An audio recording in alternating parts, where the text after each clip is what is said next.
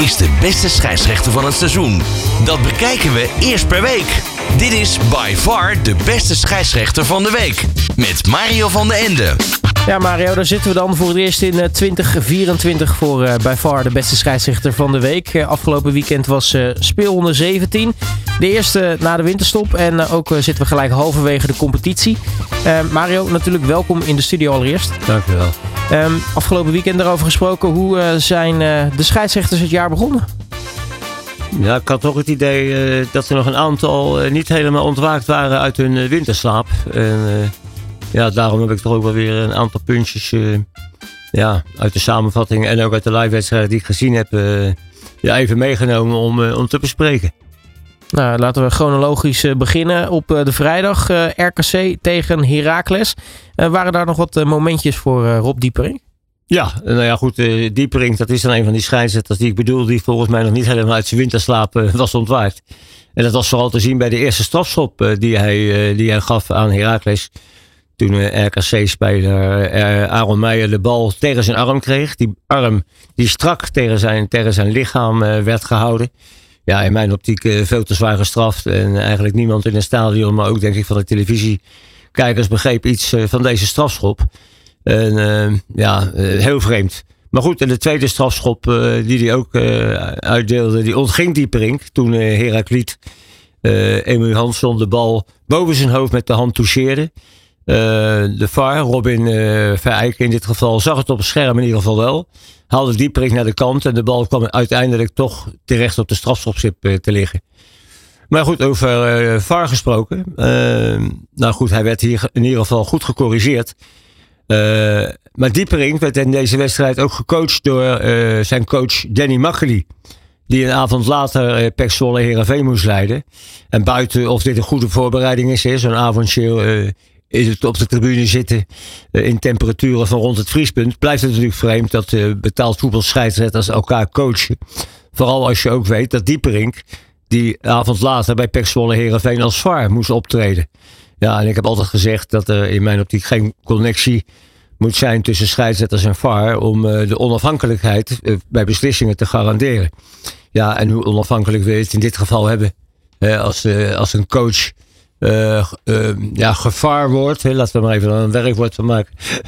door, door zijn pupil. Ja, een hele vreemde situatie. En uh, ja, dat kan volgens mij nooit tot, tot algehele of algemene objectiviteit leiden.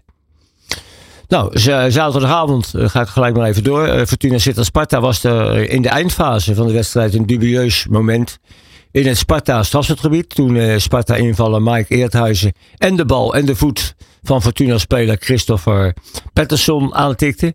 Scheidsrechter Erwin Blank gaf een hoeschop. Maar uh, ja, het verbaasde mij toch wel dat de VAR, Edwin van der Graaf, uh, niet op de lijn kwam om toch nog even de situatie goed te bekijken. Omdat in mijn optiek die bal ook nog wel richting strafschopstip had gekund.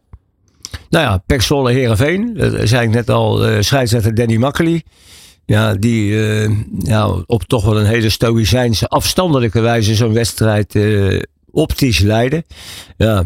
Die gaf op een gegeven moment een vrije schop aan Herenveen. Na een overtreding uh, op Patrick uh, Walemak van de PEC-speler uh, Anouar Azusi. Hè, buiten een strafschotgebied gaf hij aan. Uh -huh. Nou, Far Dieperink, die was in ieder geval een dag later wel, wel wakker en uit die winterslaap. En zag dat de overtreding op de lijn van een strafschotgebied werd gemaakt. En dat was natuurlijk ook duidelijk te zien op, op de tv-schermen. Ja, en hij moest zijn coach, maar ook de scheidsrechter van dienst corrigeren. Waarna de bal in ieder geval wel terecht op de strafschopstrip uh, terecht kwam. Omdat de lijnen van het strafschopgebied nou eenmaal behoren bij het gebied. En dus ja, erop is eigenlijk er ook in. PSV Excelsior. Opvallend dat uh, scheidsrechter Mark Nachtegaal uh, voor het eerst met een FIFA-badge uh, op zijn shirt liep. per 1 januari heeft hij ja, plaatsgenomen op die zogenaamde FIFA-lijst. Die aangeeft dat scheidsrechters in aanmerking komen voor internationale wedstrijden. En hij heeft de plaats ingenomen van Jochem Kamphuis. ja, die daarop eigenlijk geen perspectief meer had. Hij heeft er een paar jaar op gestaan, maar kreeg, ja, heeft niet de kans gezien en de kans genomen om in ieder geval door te groeien. En of Nachtegaal uh, dat gaat doen, ja, dat moeten we natuurlijk nog even afwachten. ik denk in ieder geval zoals hij op het ogenblik in Nederland fluit, of de laatste maanden fluit, dan moet er in ieder geval kwalitatief nog wel wat bij om ook internationaal potten te, te gaan breken. Dat was dan de eh, zaterdag. Dan heb ik één situatie bij Go Ahead Ajax. En daar werd op een gegeven moment bij de 2-3, die door Divine Ranch werd gescoord. In ieder geval de VAR van de, de VAR-waarde weer eens bewezen. de vraag was, was het buitenspel, ja of nee? Nou ja, de lijnen werden getrokken en dan ja, de VAR, in dit geval was het Jeroen Manschot. nou ja, er werd in ieder geval aangegeven dat de hak van Jamal Amova. En het was niet zo'n niet zo groot stuk. Maar het was in ieder geval duidelijk dat het uh, geen buitenspel was. En dat op minimale wijze in ieder geval uh, ja, werd bekeken. En in ieder geval was het heel duidelijk dat het dan uh, door die lijnen, door het lijnenspel, dat het geen buitenspel was. Alleen denk ik wel, als je dan ook nog even de arbiter van dienst neemt, dat was Paul van Boekel. Mm -hmm. Ja, en ja, dat is toch een van de meest ervaren scheidsrechters op dit niveau. Maar in deze wedstrijd, ondanks dat het een, eh, een hele leuke wedstrijd was om te zien. Maar dat was natuurlijk ook door de fouten en de gemiste kansen die er, uh, ja, die er plaatsvonden. Maar uh, zo'n ervaren scheidsrechter, dan vind ik wel dat hij in ieder geval wel, als je het kwaliteitspunt in, in ogenschouw neemt, dan moet je toch wel weer eens even gaan evalueren. Want dit was echt onder de maat. Ook bij Vitesse FC Utrecht. En het moment dat camera's uh, hun waarde hebben, eh, werd getoond. Toen uh, Vitesse-doelman uh, Elo Roon een kopbal van Ryan Flamingo voor of achter de doellijn zou stoppen. Nou, uitsluitsel, nog een keer die camera erop. En dat was duidelijk geen doelpunt. Dus ja, dan is die discussie ook gelijk verstomd. Mhm. Die we vroeger natuurlijk wel hadden toen de camera's daar nog niet stonden. En in de tweede helft kreeg Vitesse-verdediger Ramon Hendricks de bal tegen de arm. Na een schot van uh, Otman uh, Bazuit van uh, eh, FC Utrecht. Ja, en geen reactie volgde er van scheidsrechter Richard Martins. En ook de VAR Robin Henschens kwam niet op de lijn. Ja, en ik spreek hier in deze uitzending wel eens over proberen zoveel mogelijk uniformiteit in de arbitrage te gaan krijgen. En dan moet je deze situatie maar eens op de strafschop, die ik eerder vertelde, bij RKC Herakles leggen. Dan zie je ongelooflijk veel overeenkomsten. Alleen bij RKC werd het een strafschop en hier dus niet. En ik denk dat dat gewoon een, uh, ja, toch wel een heel stevig aandachtspunt is. Als je praat over uniformiteit. Hoe dat even uh, ja, de review straks uh, bij de evaluatie moet passeren. ook een punt van aandacht, wat ik hier wel eens aangeef, is het inzicht van scheidsrechters bij het ingrijpen uh, bij overtredingen, bij hard of gemeenspel. Hè. En nu zat er ook in deze wedstrijd bij Vitesse Utrecht een goed voorbeeld. Toen Utrecht-speler Soufian uh, El uh, na een correcte tackle op de bal. Ja, van Martens een totaal onterechte gele kaart ontving. Want die man speelde gewoon de bal en eigenlijk was daar niets aan de hand. En dan zie je ook dat uh, de VAR niet kan op, optreden of ingrijpen omdat het een gele kaart betrof. Ja. En dan moeten ze vanaf blijven. Nou ja, goed. En dan om af te sluiten, als je het nog over gele kaarten praat, het gele kaartenbeleid van scheidsrechters in de eredivisie en in betaald voetbal in het algemeen. Dat is een wedstrijd bij FC Volendam tegen Almere City FC toen uh, Thomas uh, Robinet een pittige overtreding beging. Uh, scheidsrechter Ingmar Oostrom, die af en toe volgens mij niet eens wist dat hij op het veld liep. Maar die had geel al in zijn hand. Toen er ineens een, een hevig, ja, het was geen opstootje, maar een opstoot zich ontwikkelde. Ja, en uh, vreemd genoeg, uh, ja, toen het werd uh, getemperd, kregen Volendam-speler George Cox en Almere-speler Cheryl Floranus scheel voor een aandeel in die stevige duw- trekpartij. Maar Robinet die uh, ontsprong de dans, omdat Oostrom ja, die kaart weer opborg. Ja, en waarschijnlijk in de consternatie heel die kaart vergeten was om hem te geven. En ik denk dat dat in ieder geval toch wel weer aandacht moet zijn voor, voor zijn optreden in, in zo'n situatie waar het even wat hectischer wordt. Dat wat betreft de momenten van afgelopen weekend gaan we kijken naar de cijfers. Welke scheidsrechter blonk uit het afgelopen weekend? Dit is by far de beste scheidsrechter van de week. All Sports Radio. Mario, wie mag zich uh, voor uh, het eerst in 2024 beste scheidsrechter van de week noemen? Nou ja, dat is uh, Erwin Blank bij Fortuna Sittard tegen, tegen Sparta. Nou ja, goed, die deed op dat ene gevalletje na. Maar goed, dat, dat, zal hij zelf ook nog even teruggekeken hebben. Uh, floot hij gewoon een, wedstrijd die, wat je op dit niveau mag verwachten.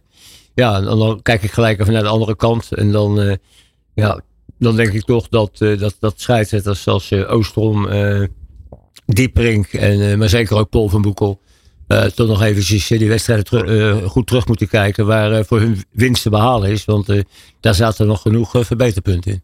Ja, dan kijken we ook natuurlijk altijd even naar de, de aankomende aanstellingen. Um, want nou, we hebben een soort van dubbelweek. Hè? We hebben bekerwedstrijden en natuurlijk ook weer Eredivisie komend weekend. Ja, ik hoop dat, dat de velden allemaal sneeuwvrij zijn. Want nou ja, om hier in de studio te komen was al een, een crime vandaag. Dus wat dat betreft hoop ik dat. Ja, je, je, hebt natuurlijk bij betaald voetbal ook rekening te houden met publiek. Hè, of dat allemaal kan komen. Mm -hmm. Maar goed, laten we hopen dat de weersomstandigheden in ieder geval verbeteren. En dat de velden ja, sneeuwvrij worden gemaakt. Nou, vanavond heb je natuurlijk bij Sparta. Op het Spartaveld heb je de wedstrijd Excelsior Maasluis tegen ADO.